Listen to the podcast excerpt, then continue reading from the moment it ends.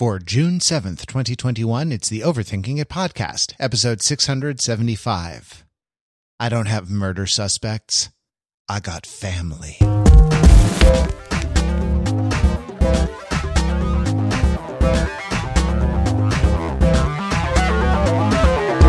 It's Overthinking It, where we subject the popular culture to a level of scrutiny it probably doesn't deserve. The Overthinkers are your smart, funny friends from the internet, never happier than when we are gathering together to talk about the things we enjoy. We enjoy them more when we enjoy them with our smart, funny friends. I am your friend, Matt Wrather, and I am joined by my friends, uh, Mr. Matthew Belinkie. Hello, Matt. How are you? Hey, I just stopped by the Wawa for a hoagie, Oh. I, I and also getting that joke out of the way early. Got it. And uh, Pete Fenzel. Hello, Pete. Hey, I was at the Sheetz, so I think I'm 200 miles in the wrong direction. All right. I've never been able to do the uh, the accent, but you know what we discovered uh, uh, for a podcast that really has devoted itself to like watching old things on HBO Max, old things from the Warner's catalog on HBO Max, like Point Break and whatnot. We've discovered that they're still producing. Um, they're still producing new shows as well. It's not all library content. And, uh, I think they license friends also, right? So, uh, we're gonna, we're gonna, um, we're gonna talk about something new on, uh, on HBO. Sorry, just quick, quick dig- digression. HBO had an incredible creative culture. They had, I think, the best dollars per Emmy budget of any premium television you know uh, uh producer right? The stuff that that that ted sarandos at netflix just dre- could barely dream of uh, for all the, the 20 billions, you know, tens of billions of dollars that he, he pours into content cannot uh, match the performance that HBO does with, with less. And I think it was, um, I think it was, uh, you know, called into question when they were bought by AT&T and now, you know, bought by, bought by Discovery, like wondering if, if we are going to do Naked and Afraid. But you know who's Naked and Afraid? No, sorry, we're not. Elmo? they have Sesame Street too. They have Sesame. I was going to say, Matt, Matt, how much of your HBO viewing is murdering people and how much of it is counting the number of cookies that we have today? Because for me, it's like 50 50. um, that's, I mean, I, I miss the old days of The Sopranos where you could have both for the, you know, in, in a single television show. The, um, really four quadrant show, The Sopranos was. I, uh, so hey, we're gonna, we're gonna talk about Mare of Easttown, which is a, uh, which is crime drama starring Kate Winslet on, uh, on HBO Max. And it has aired all of its six episodes. It's a, it's a miniseries. Seven. Seven episodes. It's a miniseries. And, um, so from this point on, uh, spoiler warning is in effect for Mare of Easttown. Now, I sometimes talk about whether that matters. Yes, it does. In this case, uh, it does. There, there is a, a twist, uh, at the end, which is actually a couple, which you may find surprising. Um, you may also find kind of depressing. And, uh, you know, I think that is kind of important to the fabric, important to the fabric of the show in a way that I don't think, you know, the plot revelations are always important um important to the to the fabric of a show. And i mean i don't know. Do do i think you should watch it? Yes i i kind of think you do.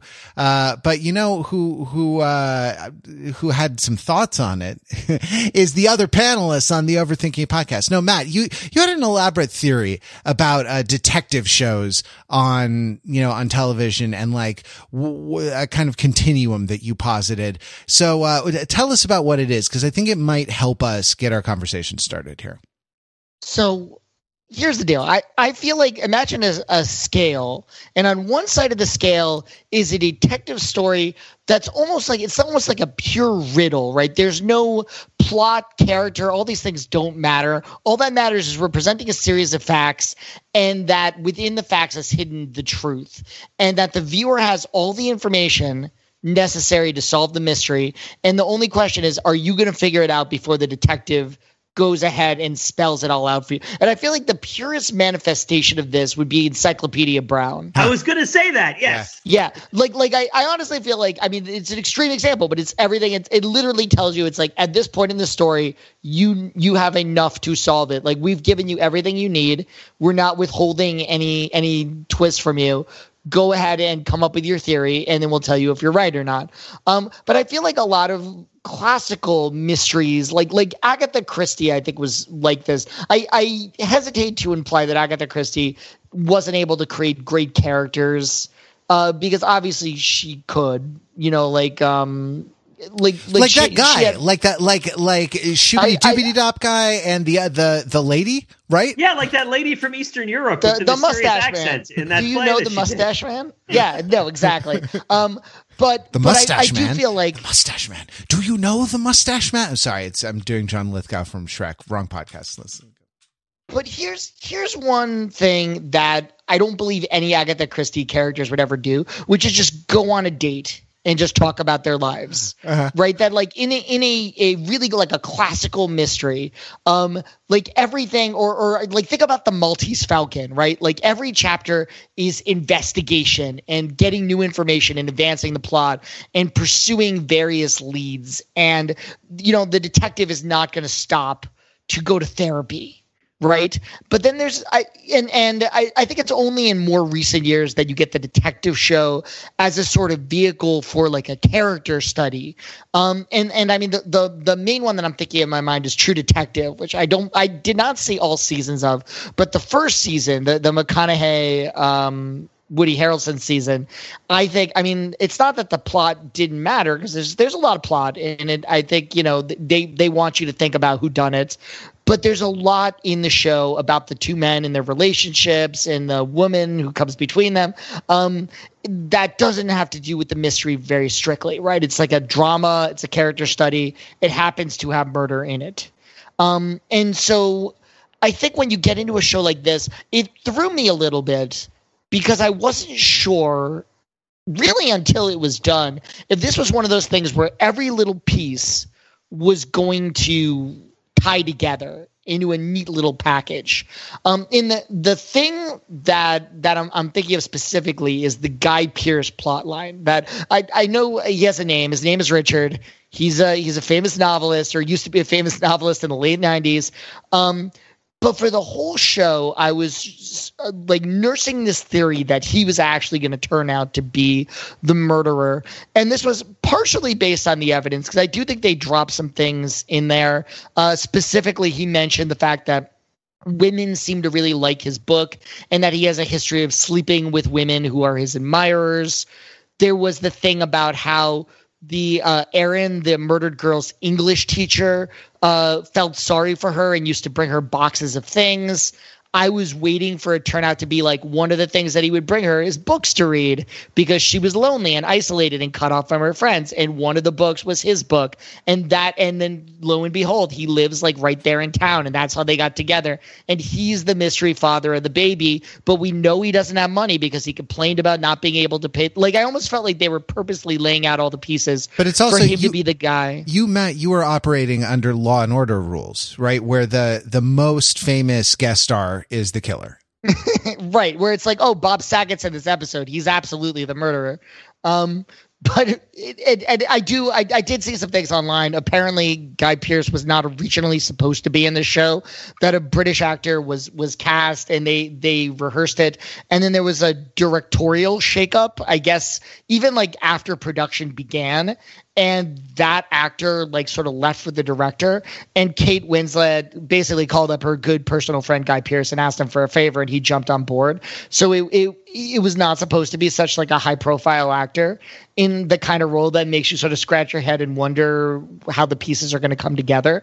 But it did i just sort of felt like he was in the show so much that there must be it, it was going to tie into things somehow. And there was a shoe that was going to drop i could also i mean so i mean that's that's me sort of talking about the mechanics of the show and the contract the implicit contract that they're laying out with the viewer about like um you know when we're when we're showing you things on the show we want you to think about how they're related to the mystery that we're not just going to show you a bunch of stuff that uh, is just Mare living her life.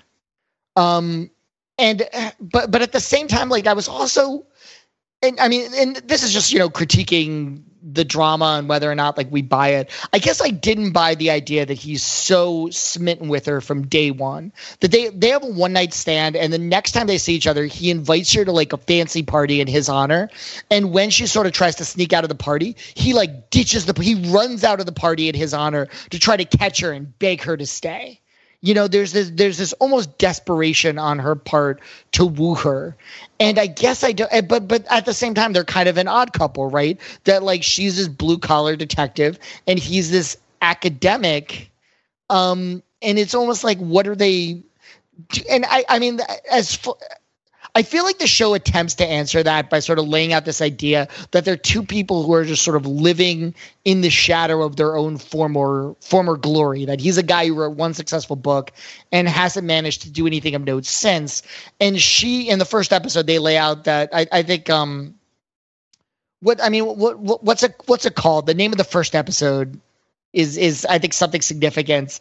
Um, basically, you know, she uh, had the winning shot in a high school basketball game 20 years ago, and and you know she's been sort of, but I guess I feel like they didn't follow through on that that idea that that she's um you know uh, she's uh was it uh, Taylor Kitsch from Friday Night Lights? You know, like the the high school football hero who just sort of like goes on and lives in the town and just like becomes just a guy and just like can't escape the ideas. Like, didn't you used to be Tim Landry?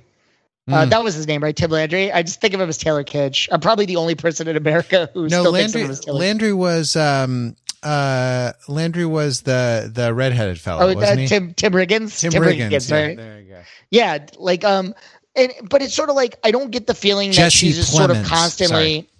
Sorry. Sorry. You know, no, I mean, it was uh, the the guy. The guy that I'm thinking of is the guy from Napoleon Dynamite, right? Like Napoleon's uncle, who is always in the backyard, like trying to like like like talking about his high school football career and trying to like recreate the move. Like she's not that person who's who keeps talking about how like oh for like one shining season I was like queen of Pens- of of, of you know Eastern Pennsylvania uh, when I made that shot and like won the state championship. It's like she's not living in the past at all. They like invited her to this thing for the 20th anniversary, but like she has a very successful career. She has, you know, a, a crucial role in the town. So I guess I guess the idea that she's just like Guy Pearce doesn't hold water to me. In which case, it's like what what is holding them together? I don't know. I mean, I, am going to throw it back to you guys. Like, what did you think of the Guy Pearce relationship, and did it leave you scratching your head and, and waiting for the twist there. Pete Cody, you want to pick that one up? What, I, yeah, I mean, I, I, agree. I think that guy, it was in some interesting meta casting, and it was a cool discovered accident, right? Because you know it wasn't supposed to be Guy Pearce; it was supposed to be what Ben Miles from The Crown, the guy who played a similar obsessed love interest to Princess Margaret, I believe right? And was it season one or two of The Crown? In real, I mean, obviously playing a person huh. who exists in real life. Um, and so, I mean, I didn't find it too hard to believe that a 52 year old single guy would get way too intense on like a reasonably put together and good looking female who liked him re- a little bit. like like I get I get that he went kind of all in. It's it's creepy, but he's very lonely, right? and uh um and he has no one else to take to his party and all this other stuff. So I, that didn't like that didn't bother me, but I did expect something about him to come around and turn out to be important. Right. Uh, I expected him either to find something or to have been somewhere or to have done something. Um, but I guess this intersects with one of the other it intersects with your other claim, right? Your other your other theory here, which is the idea that um you know, we're on a continuum between detective stories in which the in- information is instrumental or non-instrumental, right? Like, is it about solving the mystery, or is it about enjoying the story, appreciating the characters? I mean, what are some other stories that are really far on the uh, on the other side of the continuum, right? Um, I'm trying to think about. Well, I think I think um, that that Sherlock Holmes is an interesting case because it it sort of purports to be one, but is in fact the other. Uh, right. That that is to say Which that Sherlock Holmes? The Sherlock Holmes TV show with Benedict Oh, s- Cumberbatch. sorry, no, I I mean Arthur Conan Doyle's uh, you know, d- uh, stories and novellas uh from the oh, the original stuff. yeah, yeah, yeah. that gotcha. that like you know the idea is that you know his whole thing is it's the science of deduction. He's like he's you know um he's he's written uh, Encyclopedia Brown Encyclopedia. You know Yeah. the the uh the actual you know science. Um and and yet the whole thing turns out to be so contingent. It's all based on like cultural understanding. It's all based on it's on you know coincidence. And yeah, okay, there's something about like observation and like yeah, there's a shared cultural context, but like the the quote unquote deductions, right? Don't don't really stand up as as deductive reasoning if you're not uh if you're not sort of part of that uh that social set even or like that that immediate environment. So so why have they you know why have they endured? Well people like the the idea. Like he he hit on an interesting archetype you know of a kind of like uh maladjusted like socially awkward mad scientist kind of character who uh who does it. So like so so uh you know the the the actual aim of of the the actual reason for its po- popularity is sort of orthogonal to uh, one of the claims that I guess the story makes, though perhaps not the not the author himself, the claim that that the character makes. But like as far as you know, moody atmospheric detective stories, I feel like we've had a number of serials um, on uh, you know on uh, on television, right? That that sort of do this hyper local um you know and even like uh, many of them even like uh, there was a kind of a subgenre focused on uh, sexual vi- violence committed against minors you know? And i'd i'd put uh uh what, what am i thinking? Top of the lake the um the one that had uh, uh the one that had um uh, Peggy a lake in it. uh, it had a lake. No, no, no. It had uh, it had Peggy from Mad Men in it, and uh, and was set in New Zealand. And then there was another one that was The Fall, which had Scully from X Files in it. So Elisabeth Moss and Gillian Anderson. Uh, yeah, Scully from X Files. That was set in in Ireland.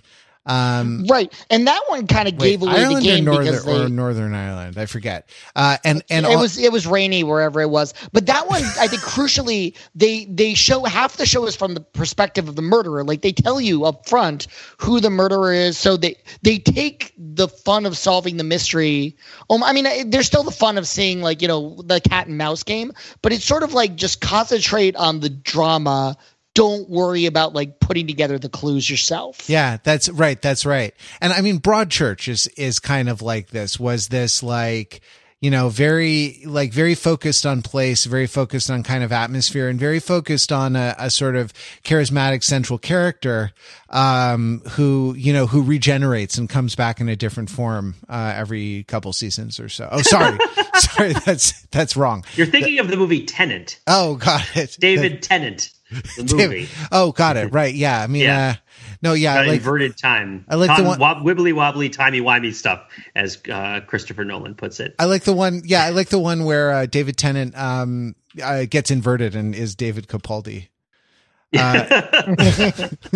That's so so right. Like I I feel like as for examples of the you know of the other kind, there are you know uh, there there have been a lot. Like I I think that the current television Well, trends but, but, have but have you're, actually you're, you're, have yeah, actually so- fav- favored this kind of thing. so to clarify, you were talking about hyper local, moody dramas, Mhm. and we're talking about detective stories where the things that are portrayed in the show aren't germane for the most part to providing the audience with the information to guess who's going to turn out in the end to have been the murderer. Okay, right? so Pete, Yeah. so let me, Well- lem- sorry, Matt, Matt, let me just cash this one thing out because I think I think it's interesting. Like, because I was talking as though those things were the same thing, but maybe there's a kind of relevant distinction here to be made between detective story and crime drama, right?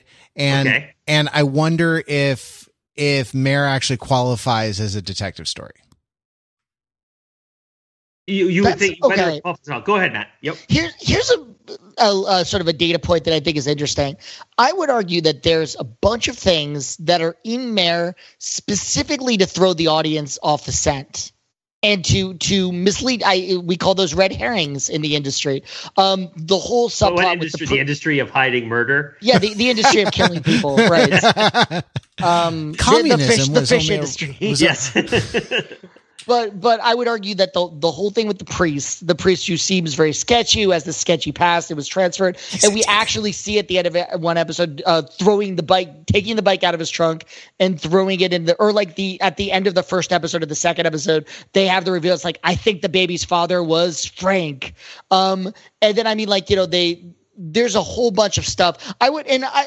I- think to the point where it's strange credulity that like the, the thing that I feel like they're they were trying to throw you off the scent a little too hard is some of the stuff with Dylan in the later episodes, having him threaten Jess the friend with a gun and, or or the the revelation that he was out of bed and out of the house and gone completely at on the night of the murder at the time of the murder. And i feel like the the the best way that they cash that out is he's sort of like well i couldn't sleep and i went for a drive and i guess you're supposed to buy that like that's the actual explanation no, he was selling drugs. was he all right i mean I, was he actually selling drugs or are you just supposed to read between the lines? No, I thought that was that selling- was the deal. Like, where where did uh where did his friend with the car and the gun come from? Yeah, know? well, well, yeah, but I guess I guess it's like I don't feel like they ever really okay. But but my point is that I think the show is clearly trying to throw you off the scent, and I don't mean that uh, as a critical thing. I kind of enjoy that that the show is giving you information, but also throwing in a bunch of distracting stuff. But the fact that the show feels like that's an important use of its time, right, is to make sure that the audience is is not just given necessary information, but given uh, sort of confused uh, to some extent, uh, and sort of like you know given distracting information, so that they have to play this fun guessing game about like, wait, it looks like this person's guilty, but it also seems like this per- like like Billy is acting really suspicious, but the priest is also acting suspicious, and Dylan is acting suspicious. You know, how do we who's who's acting the most suspicious? That's like a very I- would say traditional detective story thing to do, like Agatha Christie, where it's like everybody's kind of got a motive and everyone's sort of acting shady. And the role of the detective is to figure out like who is shady for the right reason. Um, whereas that I think that if the show were just interested in drama, it would give you the information maybe that you needed to explain the murder, but it wouldn't care if you figured it out or not. It wouldn't try to keep you from guessing the right answer. But the show is playing this game with you that I think that that some, you know, if it were just a moody character study, it wouldn't care about that game. I, I would say that, I- and I think it. I agree with you, Matt. I think that the show is riding the line and doing both. At least that was my experience of it. And I don't know how much the experience of that is is subjective. Whether different people watch the show and sense it in different ways. But one of the clearest examples of that for me was that it portrayed the night of the murder up to a certain point, and then cut it off Mhm. Without letting you know that there was a murder. Right because you see her get beaten down, but you don't see anything that happens to her afterwards, and you don't see her leave. But you get to like you meet all these people, like oh, it's this person, it's this person, it's this person, and uh, and then you you watch these events unfold, and then when you're later told, oh, she wasn't dead when she was at the party. It, that seems to me like it's a setup where we're supposed to be invested in figuring out what actually happened, right? It's like that information it seems like it's pertinent information it's it's odd to give us so much information about the night of the murder and not just sort of give it away and let it be dramatic irony um but again i I guess i don't know how much it, this is about the experience of watching it most of the detective shows that i watch are involve ll cool j and they're for novelty episodes of the podcast uh, I- i'm not a huge consumer of true or false crime i did watch american vandal um, so i am i am up to speed on that whole. Uh, Oh, did you, did you watch both seasons? I did, I did, yes. Uh, That the- I'm I'm saving the second season. Uh, but yeah, American Vandals highly recommend it. yeah, first season's better than the second season. The second season, it all takes place in Pennsylvania. There's a lot of family problems. really kind of gets really sad. but there's, but I guess here's the other thing. The other thing is that you could probably go down uh, a list of the characters and you could identify which characters end up being pertinent to the to the murder and which ones don't end up being pertinent to the murder. And it's not the list that you and and and those characters have very similar sorts of scenes in certain cases scattered throughout the preceding seasons right? The big one being the old couple right? Like the mo- the most detective story part of the whole detective story part of the show is the old couple that calls her over because there's a mysterious prowler looking into their window and they haven't set up the security camera yet. And you know, at some point in the story, we're going to come back to this old couple because they're going to have some key piece of information that we didn't get from anybody else, right? And, and it feels like that's like that would be that's such a sort of meaty TV dinnerish kind of cliche. Uh, but but the the the actress who plays the old lady is so great right? And the character is so great that it's like i i would love to see these people more often. I would love to have them show up. But it feels like they're going to matter in the future. And then there's the twist where they kill the old lady off right? And it's like oh i guess she's not in the story anymore. And then the double twist where it's like oh no that whole thing where the old lady was going to turn out to be important like yeah it, it turns out that yeah but then, but then there were parts of the story that legitimately did not just Guy Pearce, but um, like the whole the whole daughter, the character of the daughter, who's Yeah. obviously uh, plays has a lot of screen time in the story. she's But her- present at the night of the murder Right, like she, tur- like she could be. She's the only, she's the only one actually being like remotely humane to the poor girl who gets who gets murdered. Like, hey, Yeah. stop stop that, you know, and like she's protects her. at- somehow she's out there, but isn't she also at the engagement party somehow? Like she's everywhere that night. wait a minute there's a hole in the story i have a theory Wait, okay, but I mean, but here's the point: is that like she, well, I mean, what is her role in the story? It's like th- this is, I, I guess this is. Look, uh, I enjoyed Mare of Easttown. I'm not criticizing it, but I guess I just find it hard to pin down because on the one hand, it feels this very focused, complex mystery where they give you lots of suspects and lots of clues. Um, and the the board is kind of being rearranged, and the odds of various characters are going up and down. But there's also the stuff about like the the son's tragic suicide, and are they going to lose custody of the grandson, and the complicated relationship between the daughter and the mother, and and none of that none of that was ever going to tie back. I don't think I never had a theory that like somehow all that was gonna you know that that like this had to do with her son's suicide. Um like that was just about Mare. So it's it's it kind of is this sort of character study and it's about overcoming grief but but it's also this sort of like this classic who done it where they're throwing out like a lot of evidence and a lot of red herrings and you're supposed to like uh get together with your friends online and argue about who you think the murderer is and spin theories So, so here's an idea, and I think this will loop back into another topic about this show and the ways in which this show really rides the line. And I'm not just talking about the state line between uh, Pennsylvania and Delaware, uh, or or Delaware County, or or Maryland, or however they all line up.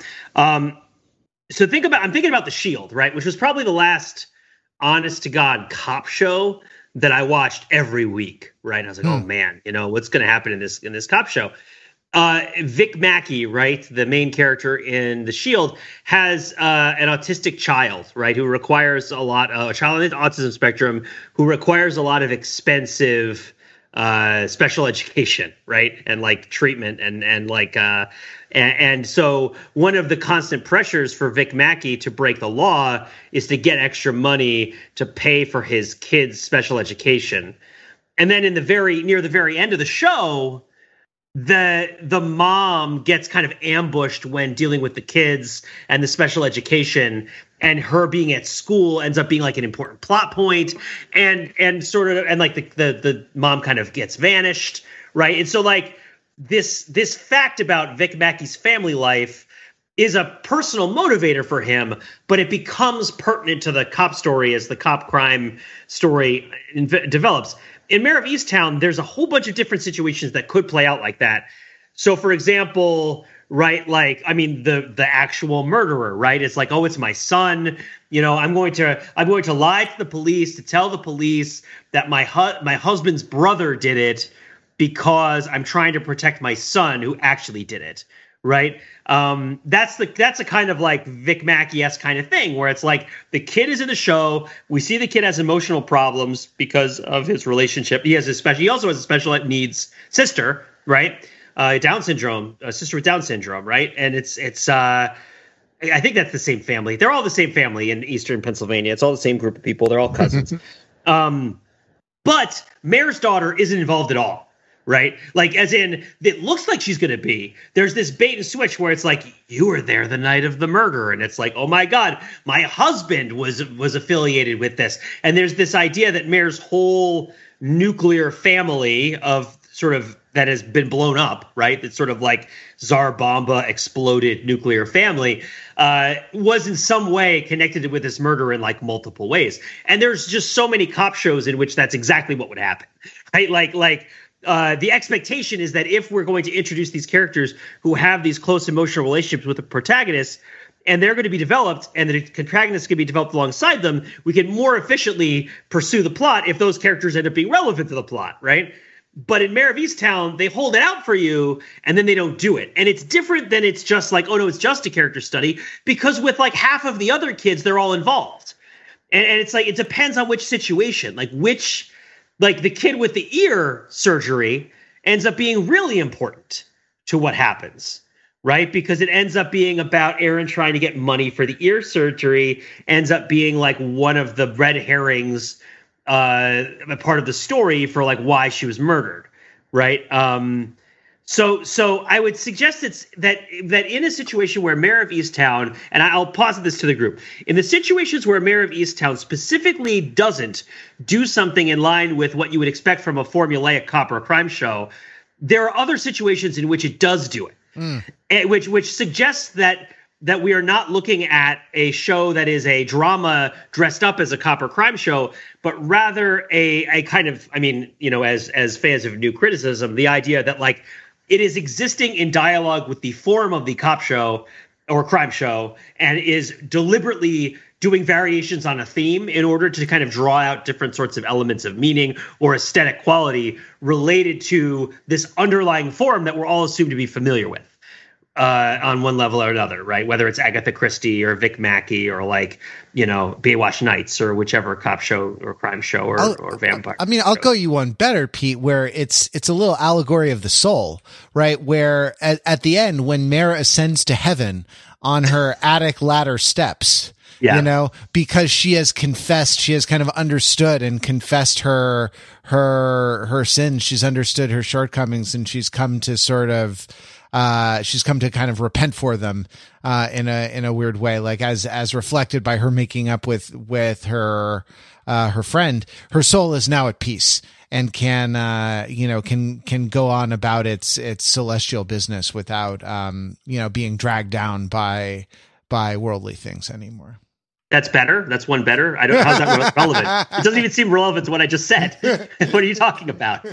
it's uh, no, it's uh, it's uh, the the the thing that it's in dialogue with is not uh you know is not actually even a, a cop show. The thing it's in dialogue with is is the play Everyman. You know. oh, the, okay, the, okay, or, gotcha. or maybe Pilgrim's Progress or something like that. It really know? could stand to be more of a temperance play because there's a real the evils of substance abuse are very present um, but it instead poses the question: What if love were enablement? What if they were the same? But the, would the, that work? the uh, how well? Look, the, those aren't even really good Manhattan's that they're mixing up in the in the you know. It's I mean, come on, you you need Luxardo cherries. Never mind, never mind. Sorry. That it's that it's but no I, not to to make light of your point but to take it seriously like that it's sort of existing in dialogue with you know ideas of of cop showness and and kind of doing doing what it wants to do i think with with you know uh visuals with kind of like local um local flavor and kind of local local spirit and and also like just as a canvas for like the the actors to actors to work on right? Like it's it's something that provides well what does it provide? It provides kind of a narrative momentum. It provides a sense of stakes. It, it provides uh, sort of interest to to the audience. Um, right? Like a, a show that was about like, hey, watch, uh, watch Kate Winslet get grief counseling right? After, after, uh, you know, coping with the, the, death of her son who died by suicide, right? Like that's that's uh maybe less um less uh, interesting than you know what watch her uh, watch her solve the murder of a minor child who was sexually exploited which you know well, is, is better i mean matt do you want to weigh on that because i could go right back at it and i don't want i want to make sure you mm-hmm. have a mm-hmm. chance to weigh in edgewise on this you know, you know what the show reminded me of more. I, I was thinking, you know, when you were talking about the Shield, what what this show was a, a, close cousin to, and to me, it's it's not even like the Fall or True Detective or Broadchurch or any of that stuff. Anybody see the Flight Attendant?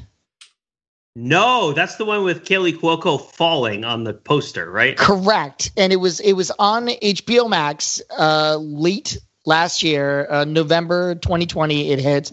Um, and it's much more, it's, it's more of a comedy thriller mystery, you know, like it's supposed to be fast paced and funny. I'm pretty sure. Oh no, I guess the episodes are, are full length. Um, but the, the idea is that like she's, she's this sort of hard partying alcoholic flight attendant uh, just sort of suspended adolescence. Uh, and she wakes up in a hotel. You know, she she's on an overnight uh, like layover at a Bangkok, and she hooks up with a passenger from her fir- the first class cabin that she was serving during the flight. She wakes up in a hotel room uh, the following morning, and he's in the bed dead with his throat slashed. And she was so blackout drunk that she didn't even you know wasn't even aware it happened and doesn't even remember much about the night before. And she panics and like basically gets back on the flight and doesn't tell anybody. And then of course like it turns out like shadowy people you know whoever murdered him is now after her. And maybe there's information that he had that he passed on to her but she doesn't remember.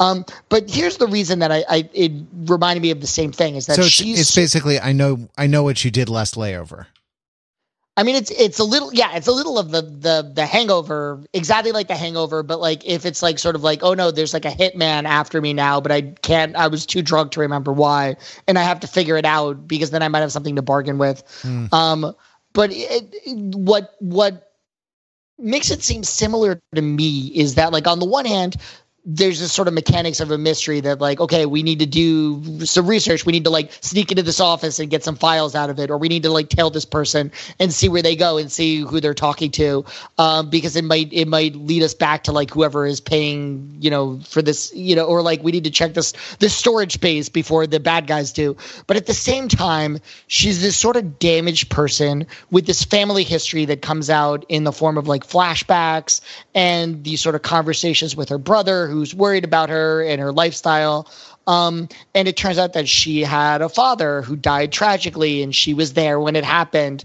And she's never really gotten over that. And she's never really confronted the fact that her father wasn't a very nice person. It wasn't, you know, she she idolized him, and then it, she's like constantly sort of revisiting over over the course of um it, it, it's one of these things where like the trauma of being maybe like uh framed for murder and chased by the FBI and having to like go into hiding and clear her name and everything during the course of this sort of madcap zany uh comedy thriller type thing um also causes her to sort of like look into like why she is the way she is and the sort of roots of her trauma um and like revisit some things about herself and like realize that like oh i'm an alcoholic and that like some of the behavior that i thought was cool or noble is in fact like abusive and manipulative.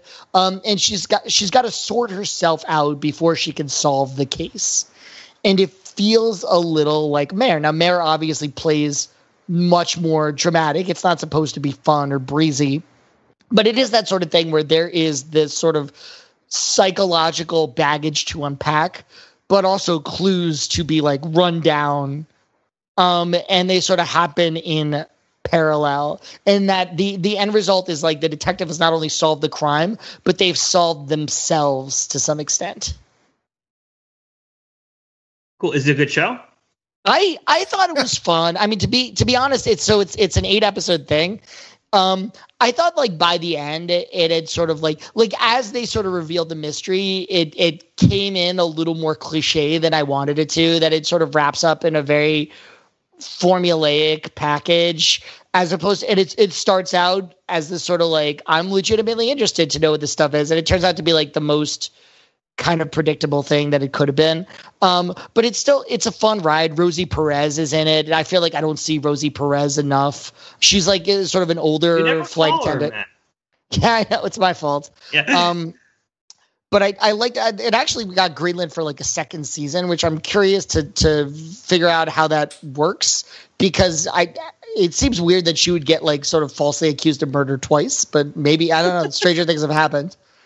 Um, oh. But it, it it it does feel like the Mare formula, where it's like this sort of tricky female detective with issues that she's got to work out and then like some some personal character some some difficult friendships and family members that like she has to she has to both enlist their help but also sort of like get their issues out on the table um in order to like you know get to get herself out of out of uh the the legal trouble she's got to like uh like go deep into the past, right? Um, and it's interesting because it's it's it, it does feel like an interesting mix between this sort of like the the the kind of cop show where the mystery is really just like a clothesline on which to hang like a drama versus like the the the mystery show where it's really just a puzzle for the audience to try to like figure out right so let me ask something. Um, oh, sorry, you can go ahead, Matt, if you want. No, you uh, go, go ahead. I've, I've, uh, yeah. Okay, so so I guess in terms of understanding the context in which these assessments are being delivered, how much how much do you kind of perk up or get like an exclamation point over your proverbial head when you see a scene in which a police chief goes to a cop and tells them that because they've been a loose cannon, they're off the case and they're being put on leave and they need to turn in their badge and their gun. Uh-huh. Like like when we're talking about assessing the show as like a character study, are we all like assuming that that sort of thing is just going to happen and we're not going to talk about it? Because for me that sort of scene like jumps out with like bright neon lights and like blinks on and on right? And is like oh this is like a feminist deconstruction of a cop drama right? Like where where like it's a it's a grizzled working class female cop. And because she's a female cop like we're going to interrogate some of the expectations about grizzled working class male cops like for example that they're indestructible right? And in in the case of Mare she she faces off against two relatively friendly middle-aged men and she comes away with it with a broken arm that's never talked about right? Because it's like oh yeah you know it turns out that uh that the, this sort of work is dangerous right? And if you go climbing in the mountains by yourself and fighting people you'll probably get hurt right? Um or like she has this sort of wunderkind super cop partner who's by the book right, who gets brought in to help her with the case because she's not making enough progress and she's having problems, you know, dealing with that emotionally. Um, all of which is in I Come in Peace, right? When uh, Dolph Lundgren and Brian Benben are hunting aliens, which is not, I guess it's something of a cop drama. It's another genre crossover. Um, but like, but he at the moment where you know he's just given this big monologue right? About how like he wanted to be a guy who did something big, right? And he, and it's like you don't know what I want in my life, and what I want is kind of to do something that makes a difference. And he has the opportunity uh, to kill this guy, right? To try to save these two girls, and the instant that he even reaches for his gun, he's just murdered. Right, he's just shot in the head and dies because human beings uh, don't react well to bullets right? and uh, it turns out that you know in this in this interrogation of the cop show, the like the wunderkind, you know, uh, you know, straight shooting special agent isn't going to be able to do a flip behind the table and like dodge five shots point blank range. He's going to be shot immediately and killed before he could do anything. Right. Yeah, I'm I'm yeah. glad you brought him up because we haven't talked okay. about him yet. Um, I thought I thought it was interesting and probably not coincidental that like she's she's this female lead detective and there's a sort of moment early in the show where they're sort of like, "Oh, sweetie, you gave it your best," but like, here we have this here we have this clean cut white man and we're gonna put him on the case because he's Right. he's like the real detective. He's the guy that people trust, right?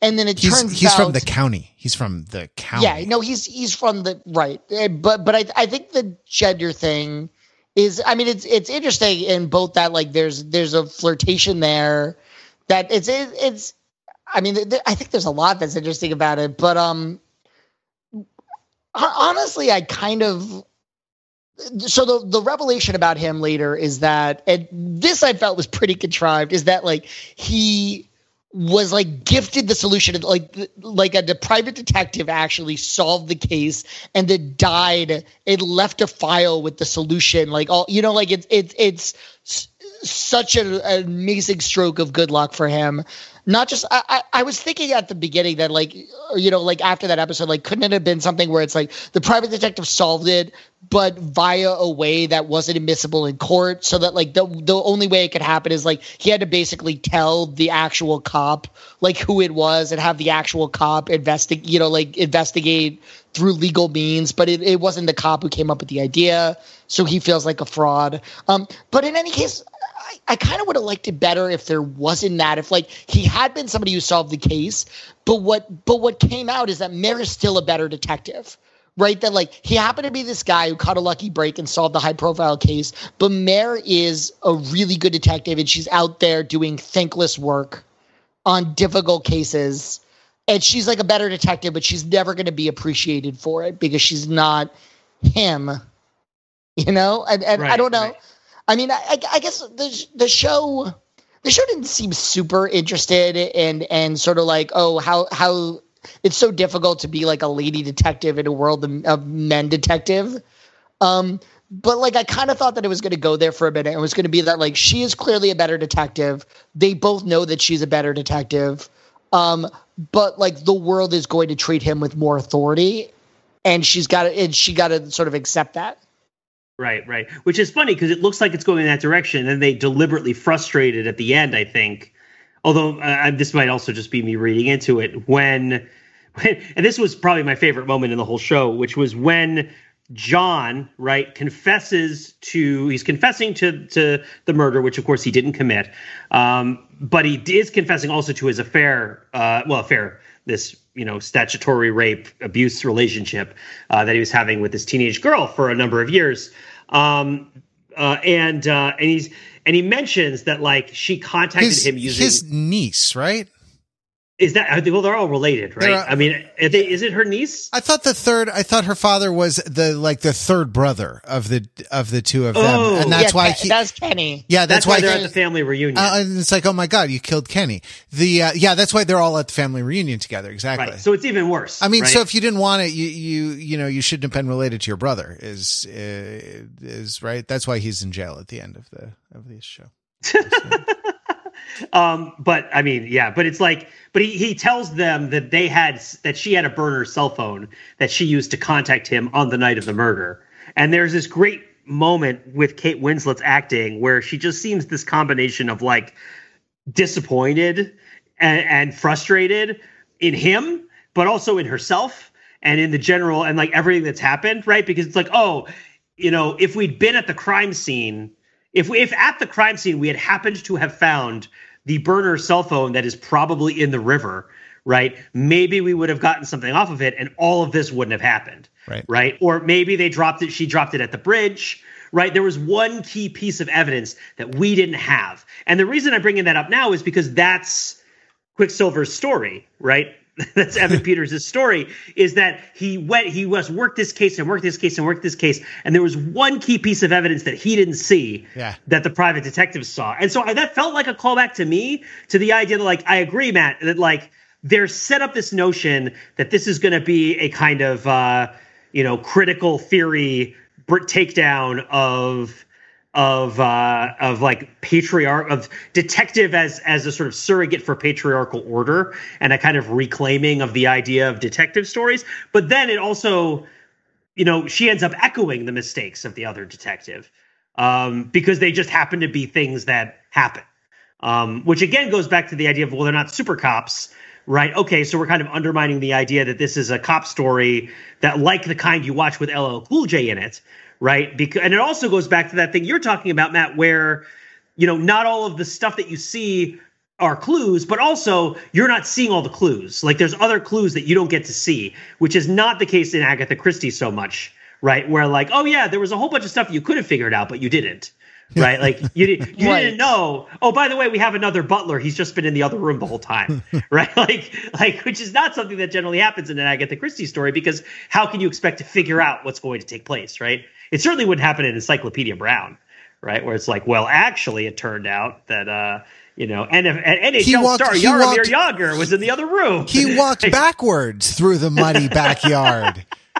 he walked backwards so that his toes would be his toes would be pointing in in the the wrong direction. I'm glad that Pete you finally come around to the acting because you know yes, 50, 50 minutes in um like the thing the thing that stood out to me about about Mare of Easttown like r- rather than the kind of you know one or two kind of sloppy things in in the writing like the the the guy I, you you described it Pete as a like I'm going to die in this episode speech that uh that Quicksilver gives about how he about how you know he cheated to solve his his big case and kind of make his his reputation. Like there there are a couple of things and and look this is overthinking it. We we don't think formulaic is bad, but th- there are things that, that, that maybe are not handled as elegantly or thoughtfully, uh, with the formula. But then when, when Kate Winslet kind of puts it together in her head, right? That, that this is what happened. Oh, th- damn it. There's a burner cell phone. Like, A,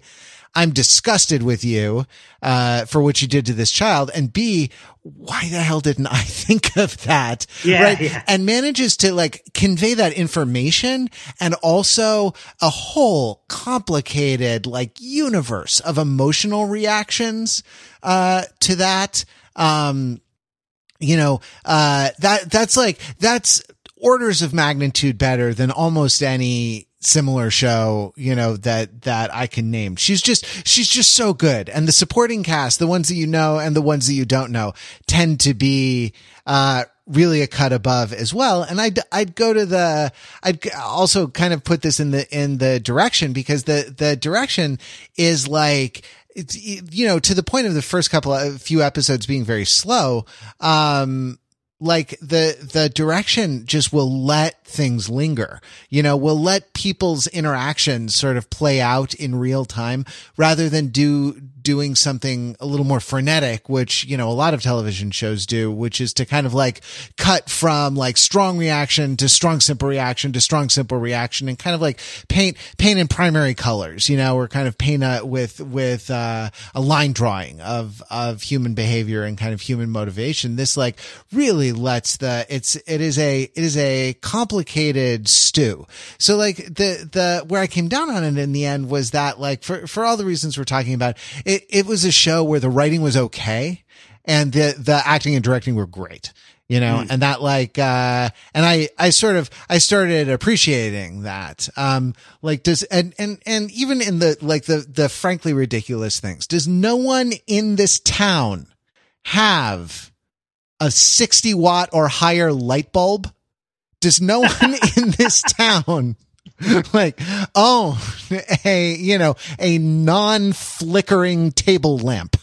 You know, right? Like, is that, you know, that like, uh, the, um, the, all all that stuff. The some of the moodiness was was maybe a little maybe a little underlined, maybe a little you know like trying to trying to butter the butter a little bit in terms of the the atmospheric. Oh, that's the word I wanted. Local atmosphere before, like in terms of kind of some of the atmospherics, it was, it was maybe it was maybe done. But like in terms of like letting actors, you know, kind of letting actors really do good work um like the the reconciliation between between Mare and her friend like is is wonderful. Now it's totally rushed right? Like there's a very slow build episodes 1 through 5 episode 6 is largely useless. And then episode 7 could be a whole season of television that's that's you know, in an hour because in that she actually, you know, she actually solves the murder, the, the like emotional repercussions of uh, having her family torn apart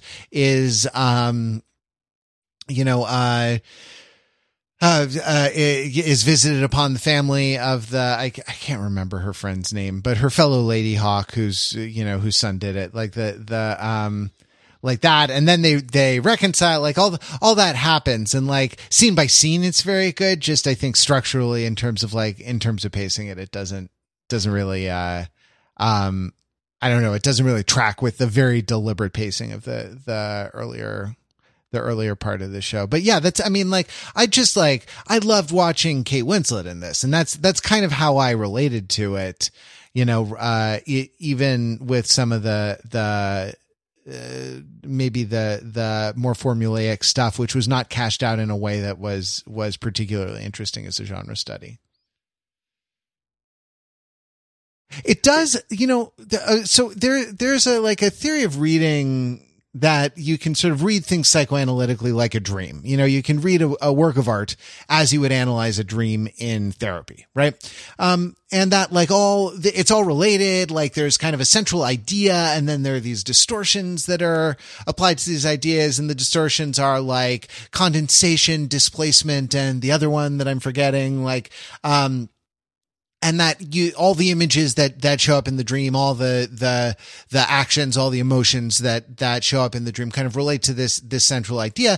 And so like the, this way of reading and I'm, I'm way simplifying would posit that um uh, you know uh, would posit that like it's all about it's either all about the writer you know or all about the main character right? And and i think you get a little of that in in Mare of Easttown where like so many so many people had to die so that she could reconcile with the death of her own son right? And that that these that though yes of course in the, in life these things kind of happen at the same time the timing of them the like the Christopher Nolan Dunkirk like timing like uh, you know um uh, narration of these things on vastly different time scales so that they all wrap up at the same, so that they all start and they all wrap up at, uh, at exactly the same moment, ending with Mare's sort of ascent, uh, ascent to heaven.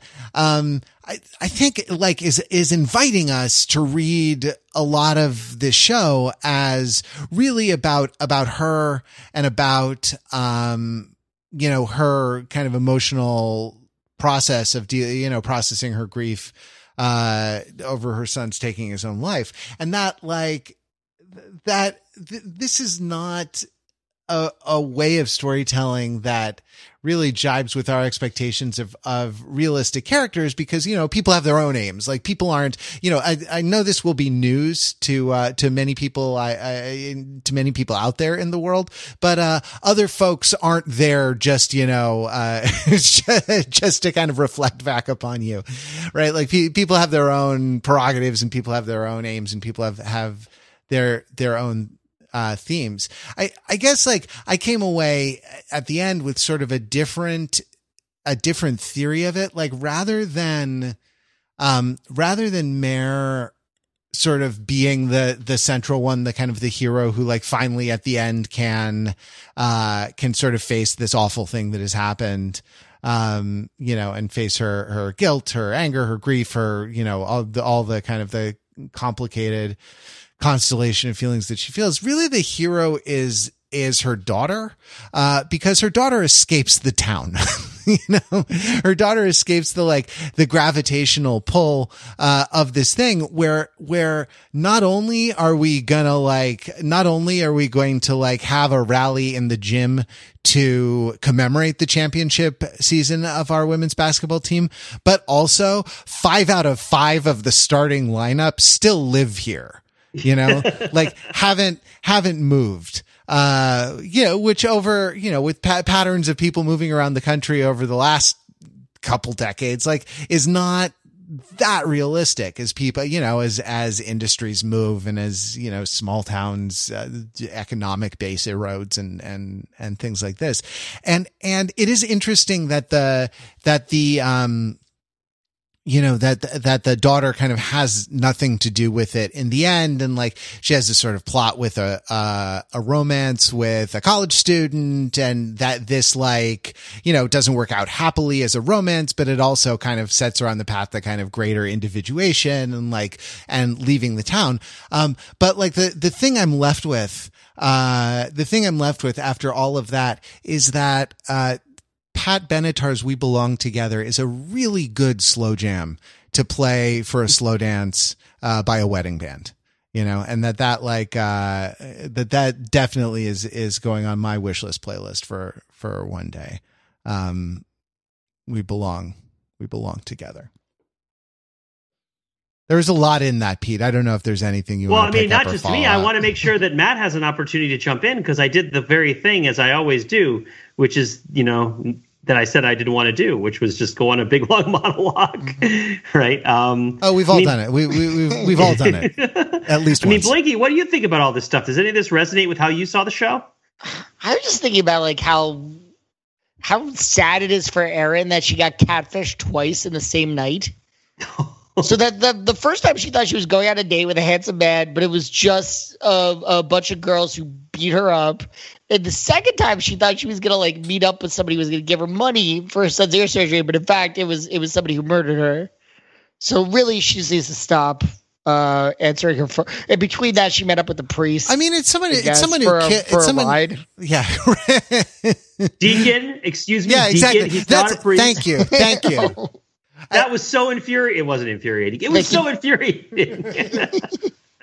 He's It is a relevant deacon. to the story. It Not is, really. but also it, it's uh, totally unrealistic, right? Like, who was a deacon who who uh, had some like bad reputational thing or got a, got accused of of nefarious acts involving a, a parishioner or a parishioner's child? Like, throw the deacon under the bus. Like, not a it's not a priest. Like, we don't move that person around. Like, we take them out in the back and shoot them. I'm sorry, you know, bless them with holy water. for, for reference, it, we're ta- deacons are usually part-time employees. Like they take a sacrament and stuff, but like they have other jobs a lot of the time. A lot of the time they're married, right? Like it's not you're not a monk, right? Like uh, this is the kind of thing that would probably go to HR, right, and not to the Pope, right? So, but you know, um, you know how it is. It's uh, it is. It, I don't want to say it is what it is, but but uh, you know how things are in Easttown, where where everything is tough. Um, but no, I see. I mean, yeah, I, I think the acting was phenomenal.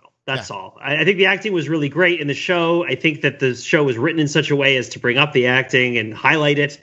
And I think that we, in all these lines that we're talking about the show walking, the most impressive thing about the show is that the actors walk the lines. I think um, some characters only have to be on one side of the line, like this sketchy dude who keeps the women in his locked dungeon. Right. Right. Like he is like the bad guy from True Detective. Right. He is like very clear on what he's doing in the story. It feels right? like he's from like a different show. Yeah, it really together. does. Yeah, it's like it's like it's like uh, um, Mariska Hargitay is going to come in and take him out, right? Right, Yeah, exactly. Mariska- God, yeah, God bless you. The, uh, the, you know, yeah, the whole, the, yeah, the whole like, uh, what sex dungeon that he's keeping in the back of a disused bar. It's, it's, uh, really disturbing. And it's not, it really doesn't have to do with our, you know, our sort of allegory, but like it is like I don't know. It th- there there is this kind of like bait and switch a, a number of times in the show where you think like you think you're solving one mystery, but it's another, or you think you've you've caught the killer, and in fact you have a confession, but it's another. Like, and you think you think you have, um, like yeah yeah you're you're not you actually are not clear on the rules of the the game that you're playing like is is uh a thing that happens a number of times um in the show even in a very micro way with like Mare leaving the part Mare leaving Guy Ritchie's not Guy Ritchie Guy Pearce if she left Guy Ritchie's party, I, I would never forgive her because I'll bet that guy can throw a party. Uh, but, but, uh, in 3D.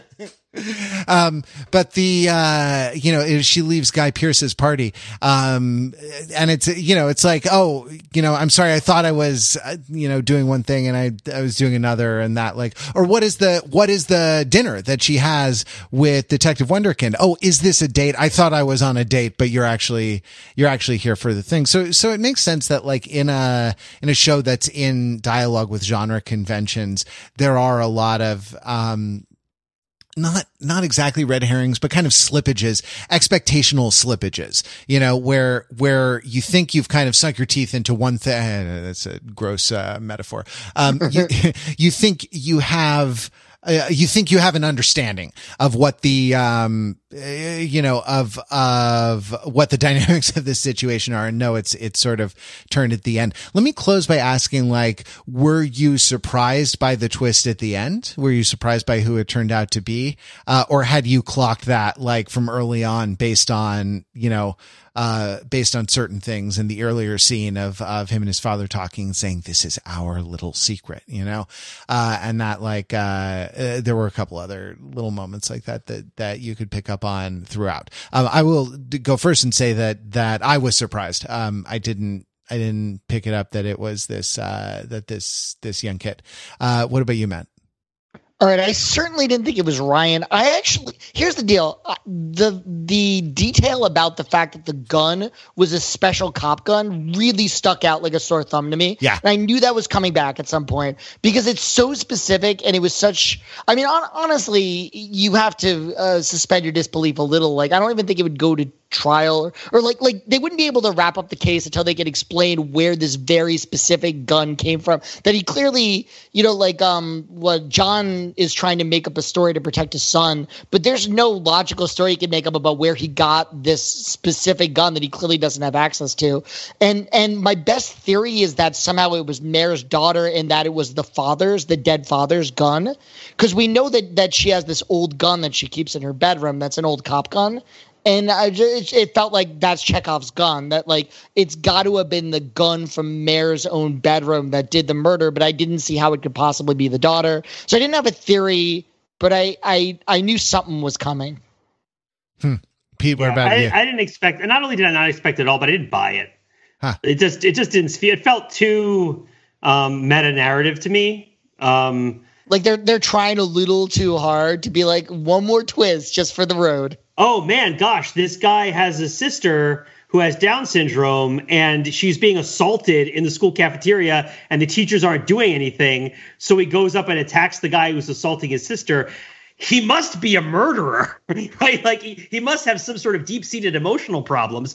That's an entirely normal reaction to that situation in my mind, right? Like, like it is entirely normal. Like, I mean, this this goes back to a, an ongoing conversation in my house about Cobra Kai, the TV show, which is just like like my my my wife Sarah has real trouble watching that show because the the adult figures are like so incompetent, right? Like, like how many times is the school going to be paralyzed by karate related violence, right? Like, like, how many times are the teachers going to like not do anything about any of the horrible things that are happening right in front of them? And this isn't like a cautionary tale like the substitute this is supposed to be a well-run school right like and it's just and they're just so oblivious to everything that's happening right um and that felt a little bit like that to me where it's like look the kid is clearly dealing with some stuff but like I, I think I don't know. I read a bunch of takes after the fact that were like, well, wasn't it obvious from how angry he was? I was like, no, he's like he's on the edge of puberty, a, right? Like a, he's on the edge of puberty. Assaulted. His sister is uh,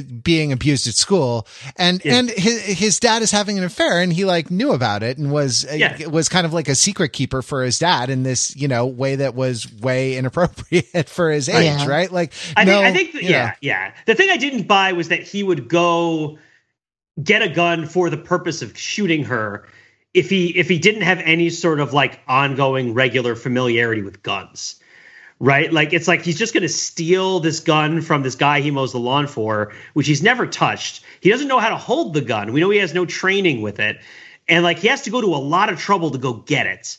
So it's sort of like if it's going to be this kid and he's going to do it by accident it all just felt a little bit too difficult right? Like it's, if it's going to be a crime of opportunity which is kind of necessary for it being so worked up in terms of passion. Like it needed a better opportunity. Like why did the bullet ricochet? Right? Like I don't know. I guess I was expecting there to be a twist, and I didn't expect it to be that kid, but I expected it to be a kid. You know, I expected it to go back to that crew that was at that beat him up scene, and, yeah. and that was somebody was there, right? And something I missed. I don't know. But I mean, um, yeah, like I, I have questions as well. Like I, I forget how Ryan actually learns that it's the cousin. But I mean, let's let's put aside the logistical concerns. Um, uh, how does the emotional truth? I mean, like what they're trying to say is that like it's the younger, like all these sins get visited on the next generation and sort of like root and, and or like you know the the things that we do to protect our children are actually doing them no favors. Like that's actually what dooms them. The fact that like we don't i mean i i, I feel like it's not just them throwing in a twist for the sake of throwing in the twist. Like, like the fact that ryan is the murderer is the whole point. Um right. and and that like it, it ties into the fact that like her son uh was lost right? Like it's not the same thing where like her son committed a crime and had to be put away but it's like she tried to protect her son and couldn't right, Right. and like like um and so then like and her best friend is sort of befalls the same fate. And it's interesting that like Mare has this decision. Mare does not have to go after Ryan right? Like she's the the, the case has been wrapped up to everyone's satisfaction Um, yes, yes. That was interesting. I mean, I, as much as I might have strained credulity in terms of the logistics, the way it was revealed and what happened afterward was really compelling. And you're really right. She didn't have to go after him. she didn't have to go after him. So the I mean, I mean, I, I think it's worth unpacking. Like, what is the show? I mean, one way to interpret it is just the fact that like Mare is, has an obsessive streak, right? Mare is the kind of person who gets taken off the case in the third episode of a seven episode miniseries and doesn't let that slow her down anymore. And like, despite her chief being like, "I'm warning you, don't go anywhere near this case," continues to pursue the case like 24 7 you know goes out on a date with a guy under false pretenses to grill him for information about a case um you know d- two times goes into a dangerous situation uh without proper backup to you know because she cannot she she can't uh, take her foot off the pedal even a little bit, and that's both her greatest strength and greatest weakness, right? And so, like one way to interpret it is the fact that like she she couldn't leave well enough, right? Just like her friend, you know, angrily accuses her of, it's like, why couldn't you just let it go, right? Like you know that this kid is as much a victim as you know is is is a, is a victim here is that like it's not like a cold-blooded sociopath. Um why did you have to come after him? And i guess one interpretation is the fact that like that's who she is. She's like a, a bulldog. And that like once she gets a once she finds a loose end she's going to keep pulling until everything unravels for even at the cost of her own friendships. But i mean I, I like to believe it's more than that because that just makes it seem like it's a it's a character flaw on Mare's part that leads to this tragedy and I, I like to believe in sort of this understanding that you can't sweep things under the rug uh, because eventually it, it all comes out in tragic ways that like everything has to like like people have to confront hard truths to move. I, I I'm not quite putting it together, but I I like to feel that like there's a thematic wholeness to that final twist and the resolution of it. The the parallel to me that stands out the most because one of the things about the show, and I know that we're at time, but um, I, feel like this is maybe worth talking about. There's so many custody battles that are happening. There's so many situations where parents are fighting to be able to be the one to raise their kid or someone else's kid, and the, the parallel for me, as you're ta- hearing you talking about it, to the notion of okay, you know, Mare couldn't protect her son we've talked about how Mare's daughter might be kind of the protagonist in the sense of like what is it like a marriage story right it's like the story of the marriage of the kids not of the marriage of the parents in a certain way of looking at it um and then so much of this is about dj and his ear infection right and we're led to believe i think that oh not dj wait um sorry i'm getting the kid the people's names mixed up No, it's, it's DJ. DJ. Is the, yeah, it's the one and the is it. Daryl who is the who's the kind of drug drug dealer? Yeah, and, Buff. and DJ is Daryl Jr. Right, right, right, right, right. So like Daryl's parents love DJ. And and contrary to the lighting and the show, not everybody in the show is poor, right? Like Daryl's parents seem like relatively put together and capable of like raising this kid. Right? Daryl just isn't. Daryl's not invested, he's not he's not engaged, right? He doesn't care and he's and he and so he's not participating, right? And he's reflecting that back to Erin and to everybody else. So like there that final act of uh, of John saying to his wife that they should take in DJ right because it's his son takes DJ away from Daryl's parents who loved him and, right? and puts him into the house with the person who killed his mom. right and and the and the woman who's raising him doesn't want to be doing it I mean, Yeah, she has this like covered up long, murder dead his look on her mom. face. No, it- Exactly. it's it's crazy that they somehow got that Child Protective Services couldn't work that out. the Child Protective Services didn't just airlift this whole town, uh, and, like drop it into the Delaware water gap. but I mean, that's just that's just life. Well, right? that's just that's. life. I mean, it it was so well received that they're talking about season two, and so that may be what happened. What happens in season two? It's going to be that- like a water world post-apocalyptic situation where like an emergency international coalition of child protective services is like none of these people should have custody of any of these children and the only way to do that is to destroy them forever and they go back yeah. in time and erase them from existence. I like I like it as a water world. I was thinking of it as like uh Avengers Age of Ultron kind of thing Yeah. where you like raise the whole city up and then drop it down. But I like it if they put it in the in the the you know, the middle of the ocean somewhere as this sort of floating island, this like uh, Atlantis type island. It's like, are you the mayor of Easttown? East, west, north, south. There's just town. There's town. There's water. You know, it's going to be great because Evan Peters' character is going to come back, but he's going to be played by the Quicksilver guy from the Age of Ultron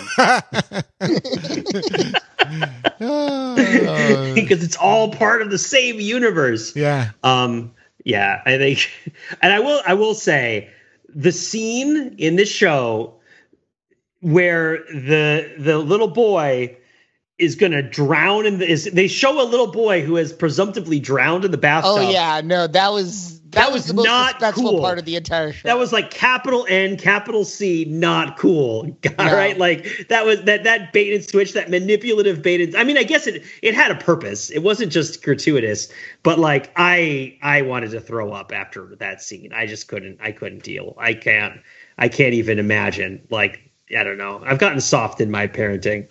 Right? It's like I you know I, I end up I end up caring what happens to children. You're too identi- you're too identified with good childcare, Pete. You know, and like are- yeah like making sure like i gotta pay attention in the bath i gotta pay attention in the bath um but of course our baths are very choreographed we have little mats that we put our knees on and you know everything has its song and it's all kind of like you know lined up and and it's like one parent grabs the kid if he makes a dart for it and the other parent does this washing routine. Maybe it's a little too structured. I don't know. We definitely don't pass out on the edge of the tub. But um but yeah yeah i guess what we're just saying is like you in all the ways you could read the show you could read this as a show about um you know kind of like parents as, as the transformation from adolescence to adulthood to parenthood as not being sufficient to, of of a of a transformation, right? Like you could read this as like Springsteen's "The River," right? Which I think is now the second time that song has come up in the past three or four episodes, where it's like this is what happens: young people end up with babies,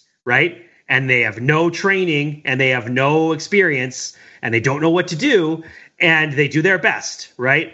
um, and and then it turns out that those kids have problems, and then they raise the next round of kids, right? And uh, and and you know, um, we're living So- here in Allentown, and they shut down all the factories, and that's the Billy it- Joel one with the shirtless dudes in the in the overalls. This is more of a or to take it to take it in a more John John Mayer direction. You know, fathers be good to your daughters. Look, because daughters will love like you do. Or I am like my head is in my hand. I can't deal. Wait, or you know, uh, many times I've tried to tell you. Many times I cried alone. Always, I'm surprised how well you cut my feelings to the bone. Do you, do you think? And this is my last question. Do you think Mare knows about the movie Ladyhawke?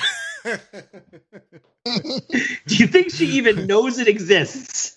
With what? With well, she's like 28 years old, so probably no, right? Like, Mare? Yeah, Mare's she- 28. well, She's a Philly grandmother. she's a Philly. I know she's a grandmother, played played by Kate Winslet, who's 45, maybe.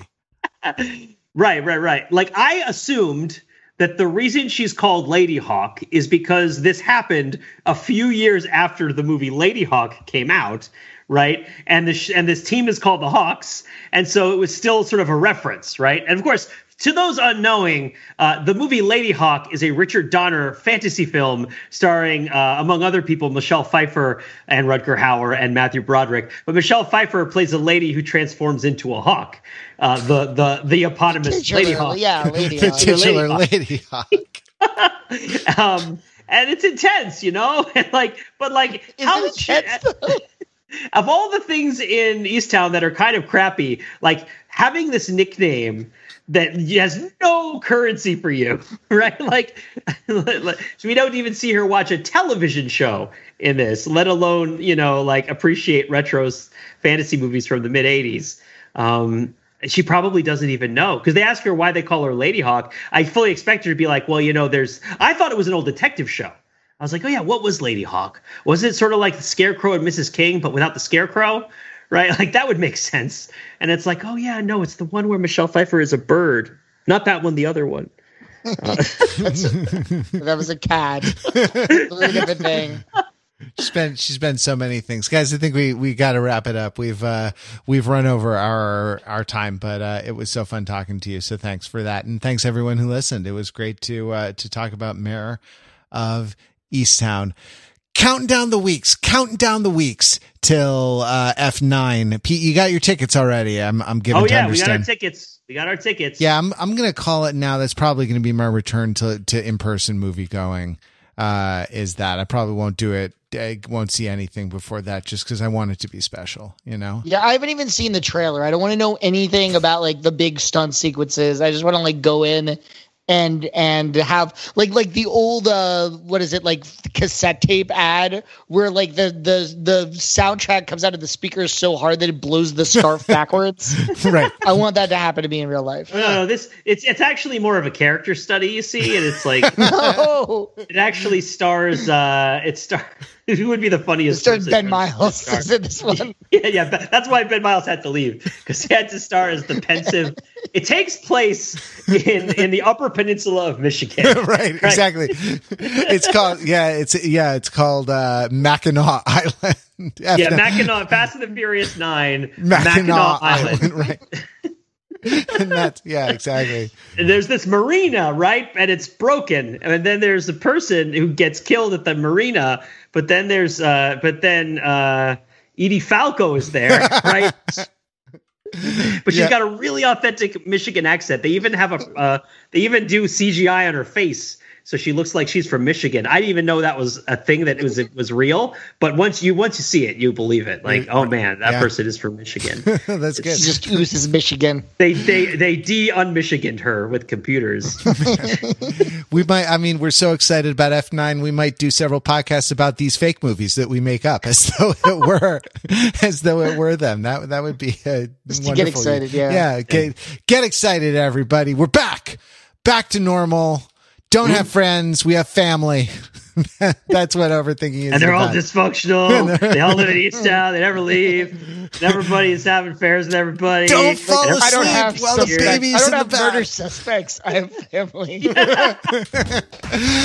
All right. Uh, we'll be back next week. Until then, visit us on the web at overthinkingit.com where we subject the popular culture to a level of scrutiny it probably doesn't deserve.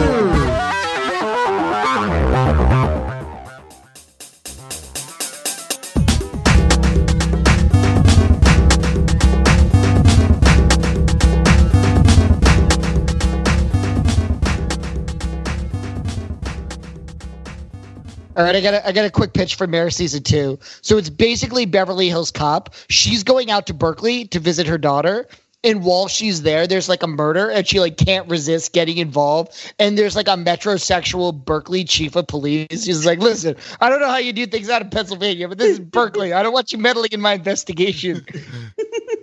Wow. And she uh, she puts a hoagie in the tailpipe.